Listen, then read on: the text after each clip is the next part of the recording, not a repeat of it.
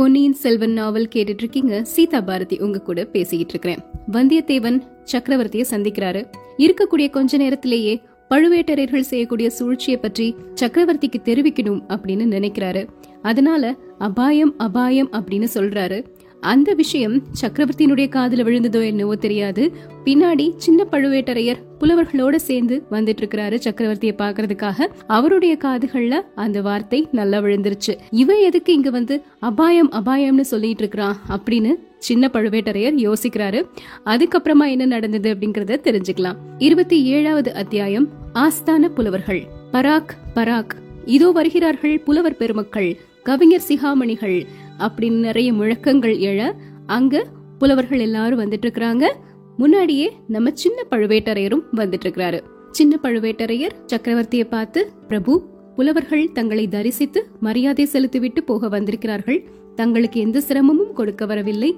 அதனால் தங்களை சிரமப்படுத்திக் கொள்ளக்கூடாது அப்படின்னு சொல்றாரு. உடனே புலவர்கள் எல்லாரும் சேர்ந்து ஆம் அரசே சக்கரவர்த்தி பெருமானே உங்களுக்கு எந்த சிரமமும் நாங்கள் கொடுக்க மாட்டோம். எங்களது பாடல்களை மட்டும் பாடிவிட்டு போகின்றோம் அப்படின்னு சொல்றாங்க. உடனே தரையில விரிச்சிருந்த ஒரு ரத்ன ஜமுக்காலத்துல எல்லாரையும் உட்கார சொல்றாரு சக்கரவர்த்தி. அதுதான் சமயம் அப்படின்னு வந்தியத்தேவனும் புலவர் கூட்டத்தோட உட்கார்ந்துகிட்டாரு.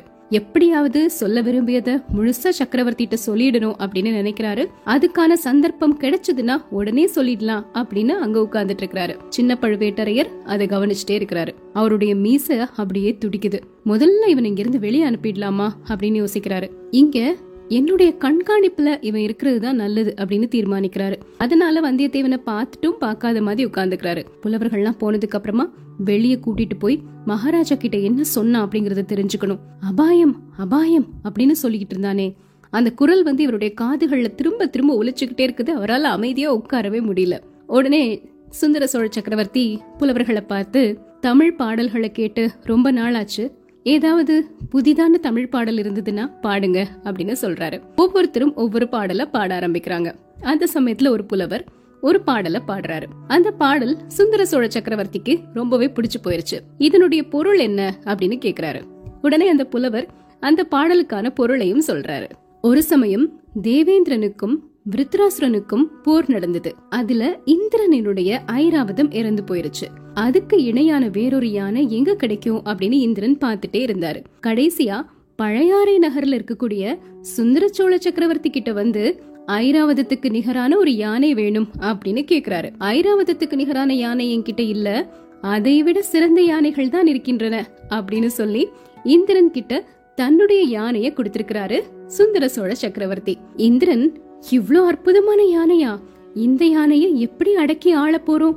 வஜ்ராயுதத்தினால கூட ஆள முடியாதே அப்படின்னு பயந்துட்டாராம். அதை பார்த்த சுந்தர சோழ சக்கரவர்த்தி வஜ்ராயுதத்தை விட வலிமை வாய்ந்த ஒரு அங்குசத்தையும் கொடுத்திருக்கிறாரு. இன்னொரு காலத்துல செங்கதிர் பரப்பி உலகத்துக்கெல்லாம் ஒளி தந்துகிட்டு இருந்த சூரிய பகவானுக்கும் ராகு அப்படிங்கிற அரக்கனுக்கும் பெரிய போர் ஏற்பட்டது. அதுல சூரியனினுடைய தேர்ல பூட்டி இருந்த குதிரைகள் எல்லாமே ராகுவின் காலடி விஷயத்தினால தாக்கப்பட்டு இறந்து போயிருச்சு. சூரியன் தன்னுடைய பிரயாணத்தை எப்படி தொடங்குறது அப்படின்னு யோசிச்சுட்டு இருக்கும்போது சுந்தர சோழர் வந்து தன்னுடைய ஏழு புதிய குதிரைகளையும் சூரிய பகவான் கிட்ட கொடுத்து ரதத்துல இந்த குதிரைகளை பூட்டிக்கிட்டு போனீங்கன்னா உலகத்தை உய்விக்க எளிதாக முடியும் அப்படின்னு சொன்னாராம் இத பார்த்த உடனே சூரியன் சுந்தர சோழரை ரொம்பவே மெச்சினாராம். இன்னொரு நாள் சிவபெருமானுக்கும் பார்வதி தேவிக்கும் திருமணம் நடைபெற்றது. பெண் வீட்டுக்காரங்க கல்யாண சீர்வரிசைகள் எல்லாத்தையுமே கொண்டு வந்திருந்தாங்க. ஆனா பல்லக்கு மட்டும் கொண்டு வரல. பல்லக்கு இல்லையே அப்படின்னு கவலையா பேசிக்கிட்டு இருக்கும்போது சுந்தர சோழ சக்கரவர்த்தி பழையாறை அரண்மனையிலிருந்து தன்னுடைய முத்து பல்லக்கை கொண்டு வர சொன்னாராம். பயபக்தியோட சிவபெருமான் திருமணத்துக்கு அந்த பல்லக்கை காணிக்கையாக அளித்தாராம். அப்படிப்பட்ட சுந்தர சோழ சக்கரவர்த்திக்கு ஊமை சொல்லக்கூடியவர்கள் இந்த பறந்து அலைக்கடல் சூழ்ந்த பெரிய உலகத்துல யார் இருக்கிறாங்க அப்படின்னு அவர் பாடின அந்த பாடலினுடைய பொருளையும் அந்த புலவர் சொல்றாரு. இத கேட்ட உடனே சுந்தர சோழ சக்கரவர்த்தி பயங்கரமா சிரிக்கிறாரு. அவர் அந்த அளவுக்கு சிரிச்சு யாருமே பார்த்ததில்ல. அத பார்த்த உடனே சுத்தி இருந்தவங்க எல்லாருமே சிரிச்சிட்டாங்க. எல்லார் முகத்திலயுமே ஒரு சந்தோஷம் வர ஆரம்பிச்சிருச்சு. உடனே கோட்டை தளபதி சின்ன பழுவேட்டரையர் பிரபு நான் பெரிய தவறு செய்து விட்டேன். பிழை பொறுத்து மன்னிக்க வேண்டும் அப்படின்னு சொல்றாரு. நீர் என்ன பிழை செய்தீர்? எதற்காக மன்னிப்பு? ஒருவேளை இந்திரனுக்கு நான் அளித்த வெள்ளை யானையையும் சூரியனுக்கு அளித்த குதிரைகளையும் திரும்ப பறித்து கொண்டு வந்து விட்டீரோ செய்தாலும் செய்வீர் நீர். செய்யக்கூடியவர்தான். அப்படின்னு சொல்லிட்டு பயங்கரமா சிரிக்கிறாரு சுந்தர சோழ சக்கரவர்த்தி. அதை கேட்ட உடனே எல்லா புலவர்களுக்கும் சிரிப்பு வந்துருச்சு சிரிக்கிறாங்க. எல்லாரையும் விட வந்தியத்தேவன் அதிகமா சிரிக்கிறாரு. இத பார்த்துட்டு பழுவேட்டரையர் அப்படியே ஒரு முறை முறைக்கிறாரு வந்தியத்தேவனை. அப்புறம் திரும்பவும் சக்கரவர்த்தியை பார்த்து அரசர்க்கரசே நான் செய்த பிழை இதுதான். இத்தனை காலமும் இவர்களைப் போன்ற புலவர்கள் உங்களை வந்து சந்திக்க விடாமல் தடுத்து விட்டேன். வைத்தியரின் பேச்சை கேட்டு உங்களை தனிமையிலேயே இருக்க வைத்து விட்டேன். இவர்கள் வந்ததற்கு பின் தான் நீங்க நல்லா சிரிக்கிறீங்க அப்படின்னு சொல்லியிருக்கிறாரு. சக்கரவர்த்தியும் ஆமா எப்பொழுதும் வைத்தியருடைய பேச்சையே கேட்டுட்டு இருக்க வேண்டாம். இந்த புலவர்களை சந்திக்கும் பொழுது அவர்கள் பாடிய பாடல்களை கேட்கும்போது எனக்கு மனசுக்கு ரொம்ப ரொம்ப இதமா இருக்குது அப்படின்னு சொல்றாரு. திரும்ப அங்க இருந்த புலவர்களை பார்த்து இப்போ நீங்க பாடுனீங்களே இந்த பாடல் இதை இயற்றியது யாருன்னு தெரியுமா? அப்படின்னு கேக்குறாரு. எல்லா புலவர்களும் ஒருத்தர் முகத்தை ஒருத்தர் பாக்குறாங்க அதுதான் நாங்க இவ்வளவு நாளும் தேடிக்கிட்டே இருக்கிறோம். இந்த பாடலை யார் இயற்றினாங்க? அப்படிங்கறது மட்டும் தெரியவே இல்லைன்னு பதில் கொடுக்கறாங்க. உடனே சுந்தர சோழ சக்கரவர்த்தி அதுல வியப்பு ஒன்றும் இல்லை.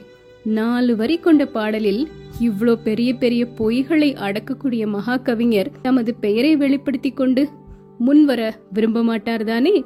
அப்படின்னு சொன்ன உடனே எல்லா புலவர்களும் அப்படி தலையை குனிஞ்சுக்கிட்டு என்ன பேசுறதுன்னு தெரியாம உட்கார்ந்துட்டு இருந்தாங்க.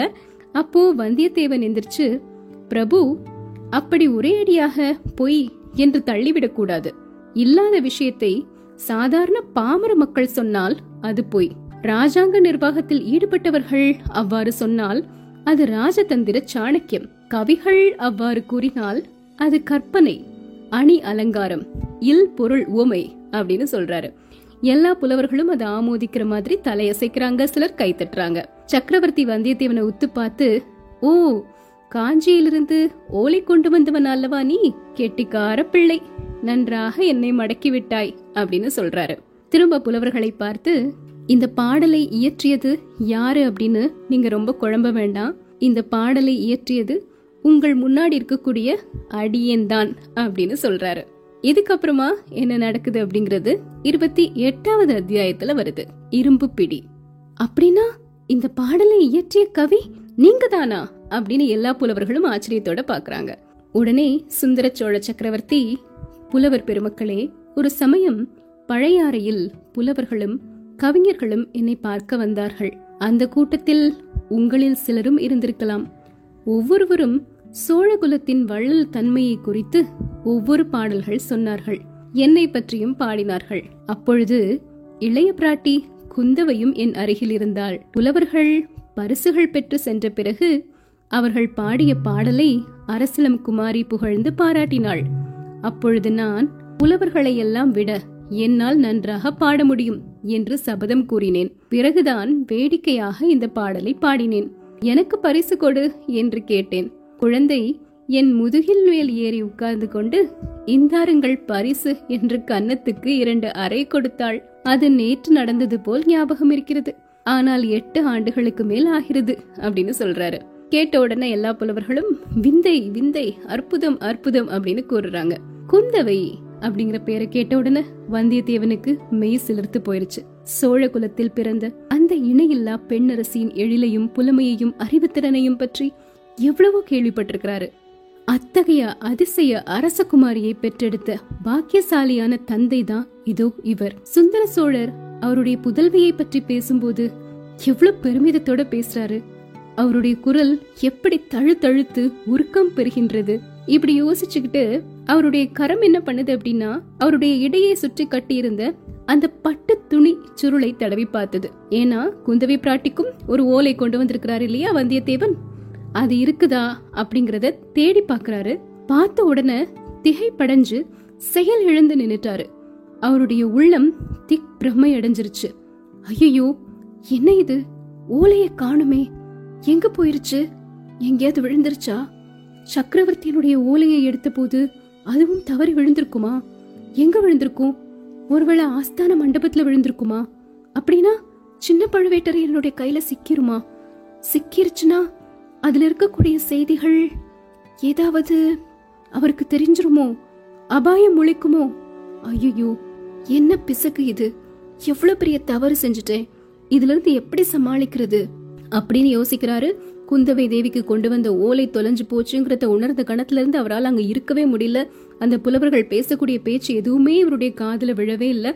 மனம் முழுக்க முழுக்க அந்த ஓலை எங்க போயிருக்கும் அப்படிங்கறத பற்றி தான் சிந்திச்சுக்கிட்டே இருக்குது.